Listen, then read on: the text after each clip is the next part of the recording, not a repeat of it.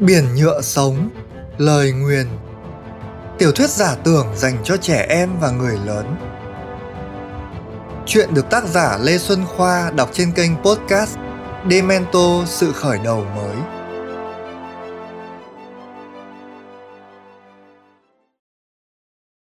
Chương 10 Ký ức mâm xôi từ 22 đến 28 tuổi là giai đoạn thăng hoa của chùm bánh trong sáng tác văn học nghệ thuật. Anh cho ra lò hàng trăm bài hát, hàng chục vở kịch, bốn tập thơ, ba tập truyện, ba cuốn biên khảo. Tác phẩm của anh gây tiếng vang trên khắp lãnh thổ hải cẩu lông xù. Tuy tuổi đời chưa nhiều, anh nổi tiếng với năng lực dùng mây ngũ sắc. Năng lực ấy hỗ trợ anh nhiều trong việc đưa tác phẩm đến với công chúng cũng như dễ dàng quảng bá các chương trình hoạt động của phường trò bánh tráng. Khi phường trò đến những tỉnh thành đông đúc, cậu ấm cô chiêu trong vùng thường có trào lưu ngóng đợi những đám mây ngũ sắc mà chùm bánh thả lên bầu trời. Đám thanh thiếu niên khá giả ấy sẽ vội vã tìm những người ông người bà giàu kinh nghiệm, nhờ đọc giúp thông điệp. Dù ở nhiều nơi, phí đọc mây ngũ sắc không hề rẻ chút nào đứa nào đọc được sớm có thể dương dương tự đắc với chúng bạn rằng nó cấp tiến hơn. Ta chờ nàng dưới chiếc ô màu đỏ. Nàng phương nào hỡi cặp mắt màu xanh. Ôi chào, lãng mạn quá! Đây phải chăng là một câu hát trong vở kịch mà Phường cho Bánh Tráng sắp sửa công diễn? Hiu hiu, chùm bánh ơi lại đốn tim em thế ư? Những ca từ này chắc chắn sẽ được đặt trong một giai điệu buồn đến nhói lòng và khi kép sĩ thể hiện nó thì, trời ơi, tôi không thể chờ nổi nữa. Thế đã mua vé chưa? Hê hê, tớ xếp hàng mua từ đêm hôm kia rồi. Hàng ghế thứ ba xuất công diễn luôn nha. Còn đến giờ mới đi mua thì may ra xem được suất thứ năm hoặc thứ sáu. Không cẩn thận còn ngồi ghế chót. Ngồi chót cũng được, mắt tớ tinh lắm. Mắt tinh thì để ngắm lưng người ta. Ở đó mà tinh đi má. Ngồi chót thì làm sao được ngắm kép sĩ giọng mướt lại yêu kiều. Tưởng hay, Thế cậu đã có chiếc ô đỏ này chưa? Cầm ô này đi dạo dưới mưa mới lãng đãng, Biết đâu lại được gặp một chàng mắt xanh. Chùm bánh không chỉ quyến rũ được đám choi choi mới lớn, Cả thế hệ cha mẹ chúng cũng ngẩn ngơ trước tiếng đàn tơ điệu nghệ của anh. Dân gian truyền tụng rằng Đương thời, Trùm Bánh là người chơi đàn tơ giỏi thứ hai khắp lục địa thân sen. Xếp thứ nhất là một nhân vật được gọi là Thánh Đàn, tinh thông hết thảy mọi loại nhạc cụ, người mà có tiếng đàn lay động muôn loài. Thế nhưng ông ta chẳng bao giờ trình diễn trước đông đảo quần chúng, cho nên không biết thực hư thế nào. Chuyện về ông ta mơ mơ hồ hồ. Những người từng gặp ông ta thì bốc ông ta lên rời – nhưng không ai đưa ra được chứng cớ. Một vài ý kiến cho rằng ông ta chỉ là một huyền thoại được nhào nặn qua trí tưởng tượng và giấc mơ của những kẻ say xỉn hoặc nghiện ngập. Nếu nói người thực, tài năng đã qua kiểm chứng thì chắc khó ai bì nổi với ông trùm lẫy lừng của phường trò bánh tráng. Người mà đương kim hoàng đế còn tự mình tìm tới để hòa đàn. Năm 27 tuổi, con người tột bực tài hoa ấy cưới được vợ hiền để lại nuối tiếc vấn vương cho nhiều thiếu nữ. Nhưng thôi, kết hôn là chuyện cá nhân, chúng ta sẽ bàn thêm vào dịp khác. Bàn tiếp về chuyên môn. Quãng thời gian thăng hoa trong nghệ thuật của chùm bánh, nói không ngoa, cũng chính là năm tháng hoàng kim của các loại hình nghệ thuật diễn trò. Chưa có thống kê chính thức, tuy nhiên áng chừng thì cả vương quốc phải có đến hàng ngàn phường trò, hàng ngàn giáo phường hàng vạn người theo nghề diễn trò ở đủ các thể loại. Với nhu cầu giao lưu, trao đổi, hỗ trợ lẫn nhau giữa những người làm nghề, chùm bánh sáng chế ra một loại mây phép thuật mới gọi là mây mạng lưới. Khác với hai loại mây phép thuật cổ điển là ngũ sắc dùng để truyền tin công khai và ẩn tàng dùng để truyền tin riêng tư từ cá nhân đến cá nhân. Mây mạng lưới cho phép truyền tin trong một nhóm cá nhân có đăng ký Tất nhiên, mỗi cá nhân đăng ký tham gia mạng lưới đều phải có năng lực tạo mây và được sự chấp thuận của ban quản trị mà người đứng đầu là chùm bánh. Ngay tại Đại hội phường trò lần 3 diễn ra tại thành Bogan, anh được bầu làm chủ tịch hiệp hội phường trò. Không còn là ông bầu riêng cho phường trò của mình. Giờ đây, anh tham gia giải quyết nhiều vấn đề hệ trọng của giới phường trò trên toàn lãnh thổ hải cẩu lông xù. Hiệu quả điều hành của anh khiến không chỉ những ông trùm mà cả giới quan chức phải ngả mũ thán phục. Không thiếu những lời tán tụng, đại loại như Anh nên nhận một chức quan, anh rất có tài quản trị, anh sẽ giúp hoàng đế cũng như người dân nhiều lắm. Nhưng anh chỉ cười. Làm quan để làm gì? tôi như thế này chẳng phải sung sướng tự do hơn à quả thực dù không làm quan, nhưng danh tiếng và sức ảnh hưởng của chùm bánh đối với giới diễn trò nói riêng và đồng bào cả nước nói chung là vô cùng to lớn chỉ là muốn hay không chứ anh đi một bước có ngựa xe đón rước, ho một tiếng có người nâng kẻ dìu nhưng ở đời, đồng xu nào chẳng có hai mặt cùng lúc với sự nở rộ của nghề diễn trò. Không rõ từ đâu xuất hiện một kẻ được gọi là Ca Ma. Một ngày nọ, hắn gửi thông điệp đến hoàng đế hải cẩu lông xù 19 và trùm bánh bằng cách thả hàng loạt mây ngũ sắc kín bầu trời cả nước. Trong mây, hắn còn dám déo tên tục của hoàng đế. Hỡi Huy Hải Cẩu, Bánh Tráng và Hiệp hội Phường Trò trong lúc người dân trên khắp lục địa thân sen còn chịu cảnh đói khổ, lầm than mà bọn các ngươi chỉ biết lo ăn chơi, nhảy múa, diễn trò. Bọn các ngươi sẽ phải trả giá đắt vì đã làm cho mảnh đất này mục ruỗng. Hỡi những người con thân sen còn đang phải khóc, hãy đứng dậy cùng ta. Hoàng đế Kama Cả nước xôn xao. Hoàng đế hạ lệnh lùng bắt ngay tên phản nghịch Kama về trị tội. Ở phường trò bánh tráng, anh chùm đọc mây cho đám đảo kép nghe rồi ôm nhau cười. Lại một đứa tâm thần thích nổi tiếng đây mà. Hắn chửi chúng ta diễn trò. Thế còn cái việc dở hơi hắn đang làm cho cả nước xem thì là gì? Tên này còn làm hề giỏi hơn cả cậu đấy ma mù ạ. Cùng một lúc gửi đi không biết bao nhiêu đám mây ngũ sắc với thông điệp dài rằng rặc. Tên ca ma này ắt phải có nguồn nhựa sống dồi dào với công phu tu luyện nhiều năm nhưng hắn đúng là điên vì thử hỏi trên đời có ai không có nhu cầu giải trí ai không một lần cất giọng hát dù chỉ là hát một mình? Lục địa mới hòa bình được hơn 50 năm. Không đàn hát chẳng lẽ hắn muốn người ta chiến đấu?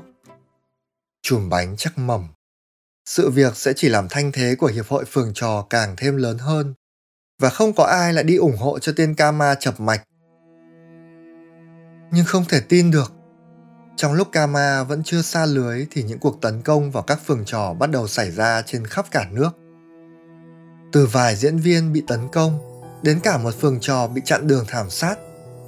Hung thủ luôn là một bọn người mặc đồng phục màu trắng, mũ trùm kín đầu, chỉ hở hai con mắt, tự xưng là các công thần của hoàng đế Kama. Chúng căm thù những người diễn trò hơn cả cầm thú, xúc sinh nên ra tay rất tàn nhẫn với số lượng đông đảo cộng thêm sự liều lĩnh không sợ chết, chỉ tấn công không cần phòng thủ, chúng rất khó bị đánh bại. Và nếu chẳng may bị bắt, toàn thân chúng lập tức hóa thành một trận cát tan đi. Đội ngũ công thần của hoàng đế Kama tiếp tục gia tăng theo từng năm cùng với nỗi hoảng sợ của những người trong ngành diễn trò. Thuận ta thì sống, nghịch ta thì chết. Mà buông bỏ nghề sướng ca vô loài Cả những kẻ làm chuyện nhơ nhớp là đi xem phường trò cũng sẽ được các công thần của ta chăm sóc đặc biệt. Ta báo cho các người biết, ta sẽ sớm lấy đầu Huy Hải Cầu, Thánh Đàn, bánh tráng và bé bốp cho các người xem. Hoàng đế Kama Kama tiếp tục giải mây ngũ sắc khắp nơi. Những đám mây ấy ló ra chỗ nào, bèn bị quan binh triều đình dập tắt sớm nhất có thể. Là chủ tịch hiệp hội phường trò, Chùm bánh có nhiều cuộc họp căng thẳng với ban quản trị hiệp hội để đưa ra các quyết sách. Người xem diễn trò có xu hướng giảm. Nhiều chương trình biểu diễn buộc phải hoãn hủy. Việc đàn hát du ca tự phát ngày một trở nên thưa thớt. Tất cả những điều đó làm cho chùm bánh không còn cười được khi đọc những thông điệp từ Kama. Năm đó anh 32 tuổi, đang ở thành phố Mâm Xôi, Vợ anh vừa sinh cho anh một bé trai kháu khỉnh. Anh đặt tên con là Nhật Minh. Nhật Minh bánh tráng. Nó là ánh mặt trời tươi sáng của anh trong những ngày ảm đạm. Bố kìa, em nhớ bố lắm. Người vợ ôm Nhật Minh bước ra ngay khi thấy anh cởi áo khoác treo lên mắt. Ờ, mình cứ bế con một lát đi. Chùm bánh tỏ ra bối rối. Sao vậy mình? Người vợ hỏi. Anh vừa đụng độ với bọn ca ma. Chắc phải tắm cho sạch thứ nhựa sống ô nhiễm của chúng rồi mới chạm vào thằng bé được. Người chồng đáp. Thằng bé nhìn bố bằng cặp mắt xoe tròn hấp háy. Anh cũng nhìn nó với ánh mắt chiều mến, thèm thuồng được ôm nhưng buộc phải kiềm chế. Lát sau, tắm gội cẩn thận rồi anh mới dám âu yếm con. Anh đặt đứa trẻ vào nôi, đẩy nhẹ nhẹ, rồi cất tiếng ru. À ơi, con ơi con ngủ cho say, con là ánh nắng ban ngày của cha. Người vợ thấy vậy cũng ru nối vào. Con là khúc nhạc lời ca, con là nhựa sống cho hoa đâm chồi. À ơi! Thằng bé ngủ rồi, hai vợ chồng dắt nhau ra sân tỉ tê. Người vợ thở dài. Chẳng biết tình hình còn kéo dài bao lâu. Tên ca ma gian ác làm cho nhiều người mẹ trong thành phố này sợ đến nỗi không dám du con mình ạ. À. Mình yên tâm. Chùm bánh đặt một cái hôn lên trán vợ. Anh còn ở đây. Bệ hạ còn trên ngai vàng. Chúng chỉ cố tỏ vẻ thôi. Chứ có bao nhiêu nhựa sống để mà tác oai tác quái. Vâng, em vẫn cầu nguyện. Để đại hội phường trò lần này sẽ diễn ra suôn sẻ.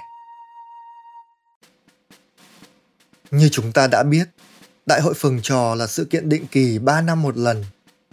Nếu đúng theo lệ đó, đại hội lần năm lẽ ra đã được tổ chức từ năm ngoái. Tuy nhiên, do sự đe dọa liên tục từ phía Kama, triều đình cùng hiệp hội phường trò buộc phải rời lại lịch sang năm nay. Càng gần đại hội, bọn công thần càng gia tăng mức độ quấy nhiễu. Hoàng đế ra chỉ dụ, không nhân nhượng với bọn phản nghịch, ta phải cho chúng thấy rằng ta không hề sợ chúng. Quan binh sẽ đẩy mạnh việc truy quét bọn Kama đồng thời tăng cường đảm bảo an ninh trong những ngày đại hội diễn ra ở Mâm Xôi. Mâm Xôi là thành phố nằm dưới sự cai quản của lãnh chúa Cò Lả, hậu duệ của hoàng gia Cò Lả ngày trước.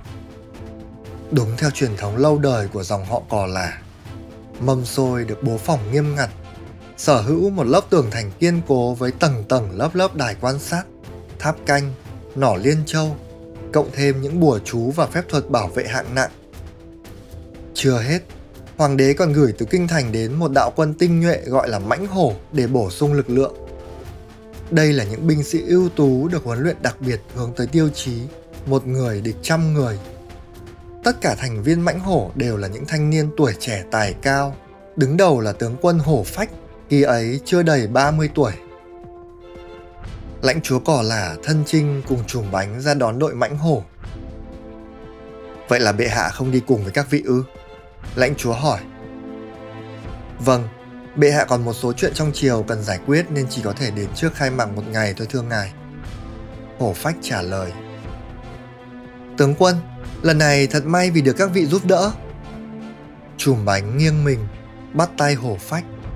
Cảm nhận được từ cái bắt tay ấy một nguồn nhựa sống cực kỳ to lớn. Vâng, hổ phách đĩnh đạc ta cũng muốn đụng độ với Kama một lần để xem hắn lợi hại thế nào. Đội mãnh hổ có trên dưới 30 thành viên.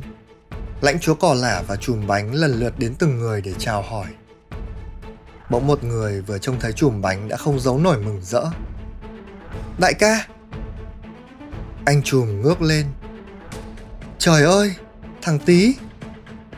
À không, bây giờ nó đã là tiểu tướng Mạch Môn dù vẫn thường xuyên liên lạc với nhau qua mây ẩn tàng, anh không thể ngờ nó lại thay đổi đến nhường này.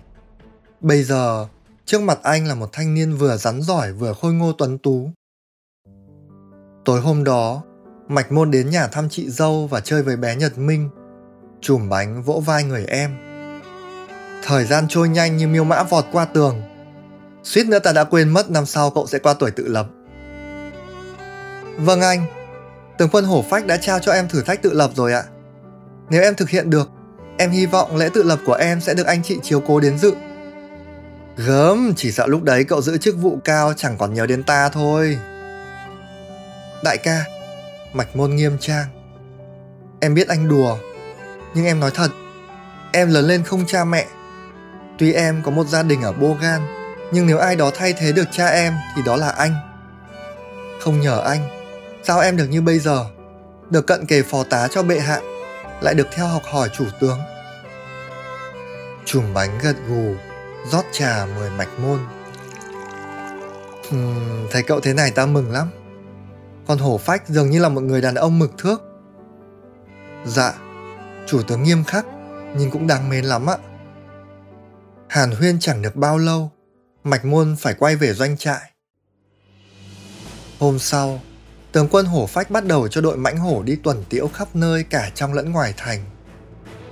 Bao quanh mâm xôi về mọi hướng đều là đất trống, không chỗ ẩn nấp, cho nên bọn Kama chẳng có cách nào tiếp cận tường thành mà không bị phát hiện. Ngài nói đúng, điều đáng lo ngại hơn chính là việc di chuyển đến đây của các phường trò. Tướng quân nói với lãnh chúa cỏ là Lãnh chúa là một ông già kỹ tính, hói đầu, chán chẳng chịt nếp nhăn. Kể từ khi nhận nhiệm vụ của hoàng đế đăng cai tổ chức đại hội phường trò tại Mâm Xôi, ngày nào ông cũng tự mình đi khảo sát, làm việc với quan binh, thị trưởng thành phố, đêm thì trằn trọc suy tư. Tướng quân nhìn xem, ông chỉ lên tấm bản đồ. Chúng ta hiện đã có sẵn 7 phường trò trong thành, 5 phường trò nữa sẽ đến, đều từ kinh thành. Họ đi cùng nhau và có một đạo quân hộ tống. Anh nghĩ nếu muốn tập kích thì chúng sẽ chọn vị trí nào? Hổ phách chăm chú quan sát rồi đáp. Ta thấy có ba điểm đáng lưu tâm nhất là chỗ này, chỗ này và chỗ này.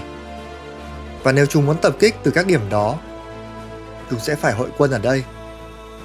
Anh gõ ngón tay vào một điểm trên dặng núi La Đà từ kinh thành có thể di chuyển đến mâm xôi không phải qua bất cứ tỉnh thành trung gian nào.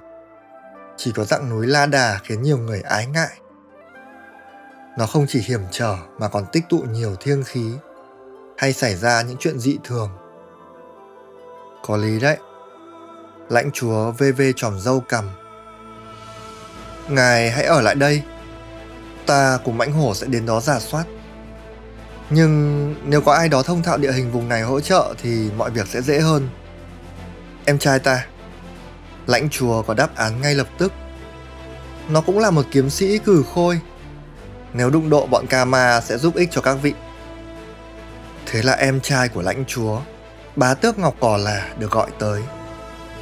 Người này ở khoảng tuổi đứng đắn, có nét nghiêm nghị giống ông anh nhưng mềm mại hơn. Trước khi đi, lãnh chúa dặn đi dặn lại. Cậu là người dẫn đường, nhưng mọi quyết định đều phải theo tướng quân hổ phách. Đã rõ, bà tước đáp dứt khoát. Đoàn quân lên đường rồi, lãnh chúa cứ đứng trên tường thành nhìn ra con đường xa thẳm. Nửa đêm, chùm bánh leo lên chỗ ông. Thì ra trước đấy anh thấp thỏm đứng ngồi không yên, cứ đi đi lại lại trong khu nhà trọ đã chuẩn bị sẵn cho các phường trò từ xa về. Giờ thì anh lôi đàn tơ ra, kéo nhẹ nhàng đủ nghe cho hai người. Anh kéo một khúc nhạc réo rắt, vui nhộn. Tiếng đàn khiến lãnh chúa thấy nhẹ lòng hơn, những nếp nhăn từ từ giãn ra. Sáng hôm sau, tất cả các phường trò đã vào thành bình an vô sự. Một cảm xúc hưng phấn bao trùm khắp mâm xôi.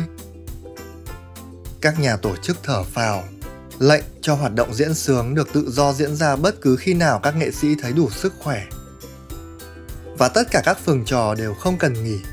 Họ lập tức khuấy động thành phố bằng một bữa tiệc nghệ thuật đầy màu sắc. Trống, nhạc nổi lên. Người dân mâm xôi như sực tỉnh sau bao ngày ngủ thiếp. Hãy mang rượu và các đặc sản của mâm xôi ra thiết đãi các vị khách quý. Lãnh chúa ra lệnh ta sẽ diễn phục vụ bà con từ giờ cho đến lúc hoàng đế tới. Chùm bánh hân hoan bảo đám đào kép của mình. Đêm mai hoàng đế đến đây rồi. Sáng ngày kia đại hội khai mạc. Còn bao lâu nữa đâu. dân chúng mâm xôi sẽ tận mắt được thấy, tận tai được nghe cây đàn trúc sóng bạc trong tay ngài. Giai điệu thần thánh của nó sẽ phơi bày bọn ca ma ra ánh sáng. Chúng sẽ bị nuốt chửng giống như lũ quỷ lửa nghìn năm trước. Trải qua 10 năm hoạt động, phường trò bánh tráng vẫn luôn là một trong những phường trò được yêu thích nhất trên khắp vương quốc. Không chỉ có một ông trùm danh tiếng, họ còn sở hữu nhiều màn diễn trò đỉnh cao, được thể hiện bởi dàn nghệ sĩ tài ba lỗi lạc. Có thể kể đến những cái tên như Côn Ca, Kép Sĩ, Ma mục. Kép Sĩ gắn bó với phường trò này từ ngày nó mới thành lập. Anh quen chùm bánh khi hai người cùng phục vụ cho một phường trò nhỏ ở miền Nam. Khi ấy bánh tráng mới 17, còn anh thì 25 một người là nhạc công, còn người kia là diễn viên chuyên trị những vai lướt qua sân khấu. Bánh tráng nhận ra tài năng của anh bị phung phí và nhắm anh là người đầu tiên sẽ lôi kéo khi quyết định dứt áo ra đi mở phường trò của riêng mình. Người ta bắt đầu biết đến một kép sĩ hào hoa năm anh 29. Anh sớm trở thành một ngôi sao được hâm mộ khắp hải cẩu lông xù bởi chất giọng sâu lắng, nét diễn tinh tế ẩn sau một vẻ tài tử vượt qua tuổi tác. Đêm nay, đám đảo kép túy lúy trong hơi men, riêng kép sĩ trầm lặng. Anh mới bước qua tuổi đứng đắn, cái tuổi mà đa phần một diễn viên khó lòng còn gánh được những dạng vai công tử, thư sinh. Quy luật của ngành diễn trò vốn là chùm già kép trẻ, nên trường hợp của chùm bánh với kép sĩ thực chéo ngoe. Lúc khởi đầu, chùm bánh từng bị một số đồng nghiệp dè biểu, xem thường vì quá ít tuổi. Nhưng theo thời gian, cùng với vẻ ngoài dần trở nên chững chạc, từng trải, anh cũng chứng tỏ được năng lực xuất chúng. Còn kép sĩ thì ngược lại. Lớp phấn son trang điểm ngày càng bất lực trong việc che giấu những vết chân chim xuất hiện trên gương mặt thanh tú của anh. Nhiều người khuyên anh rút lui về hậu trường làm nhiệm vụ khác, nhường sân khấu lại cho những hạt nhân mới trẻ trung hơn. Nhưng anh lại chẳng nỡ rời vị trí này. Vị trí luôn nằm ở trung tâm những bức tranh quảng bá vị trí luôn phải diễn, phải hát những phân đoạn nặng nhất và khó nhất trong mỗi vở kịch. Và chùm bánh thì tin tưởng anh. Phường trò đã chiêu mộ thêm vài nhân tố kép mới. Từng người trong số họ lần lượt đã tỏa sáng, song kép sĩ vẫn chưa bị đào thải. Tuy thế, người ta đâu thể níu kéo thời gian được mãi. Kép sĩ hiểu rằng Đại hội phường trò lần 5 sẽ là cơ hội cuối cùng để anh phô diễn giọng hát và vũ đạo điêu luyện trước sự chứng kiến của hoàng đế. Anh nghĩ gì đấy? Chùm bánh tiến lại, cụng ly với kép sĩ. Giải nghệ. Kép sĩ đáp ngắn gọn. Hả? Cái gì? Chùm bánh ngoài ngoài lỗ tai. Không khí xung quanh thực sự khá ổn ã. Thật đấy, Tôi đã tính suốt mấy tháng qua về chuyện giã từ sân khấu rồi mở một giáo phường. Kết thúc ở đây sẽ là trọn vẹn cho tôi. Chắc cậu hiểu. Kép sĩ cười hiền lành. Chùm bánh choàng tay qua vai người anh thân thiết. Phường trò này luôn có chỗ cho anh, nhưng anh quyết sao thì tôi vẫn ủng hộ. Tôi sẽ chính thức tuyên bố với công chúng sau xuất diễn phục vụ hoàng đế sáng ngày kia Tôi đang vừa phấn khích vừa bâng khuâng lắm. Kép sĩ nâng ly rượu. Nỗi bâng khuâng như truyền từ anh sang cho chùm bánh. Chùm bánh vỗ vai từng anh em chiến hữu rồi tất tả về nhà thăm vợ con. Tự nhiên anh thèm ngắm nhìn Nhật Minh dù chỉ trong chốc lát. Thằng bé đang ngủ say sưa trong vòng tay mẹ. Ngày mai sẽ là một ngày dài. Đêm đi qua, cả thành mâm xôi háo hức chờ đón hoàng đế ngự giá. Ngài sẽ được hộ tống bởi đội cấm vệ quân hải cầu, những chiến binh dũng mãnh và giàu kinh nghiệm của hoàng cung. Tất cả những ai có mặt ở mâm xôi, nếu còn sống đến giờ, chắc chắn không bao giờ quên được buổi sáng ngày hôm ấy. Lãnh chúa Cỏ Lả là người đầu tiên nhận được một đám mây ẩn tàng từ kinh thành. Tiếp ngay theo là tướng quân Hổ Phách. Cả hai nhìn nhau tái mặt Chuyện gì thế thưa ngài? Bệ hạ đến đâu rồi ạ? À? Chùm bánh sốt sáng hỏi. Bệ hạ...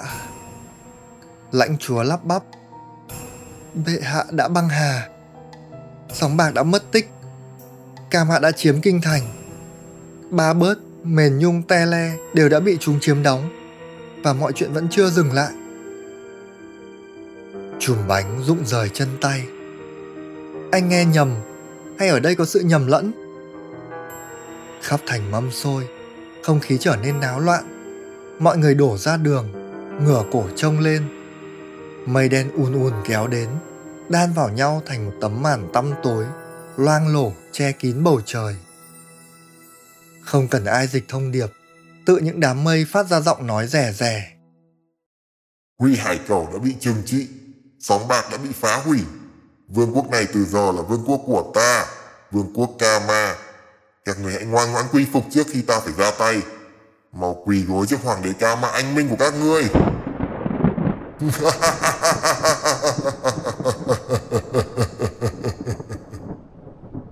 Nhiều người ngã quỵ khi nghe tiếng cười rùng rợn, hòa lẫn với tiếng sấm rền. Chùm bánh là một trong số họ. Bạn vừa nghe xong chương 10 Ký ức mâm xôi của tiểu thuyết giả tưởng Biển nhựa sống lời nguyền. Để biết mọi thông tin xung quanh tác phẩm Xin mời truy cập trang facebook.com gạch chéo biển nhựa sống và demento.vn Những lời động viên, góp ý của bạn sẽ là sự khích lệ lớn cho tác giả. Xin chân thành cảm ơn bạn.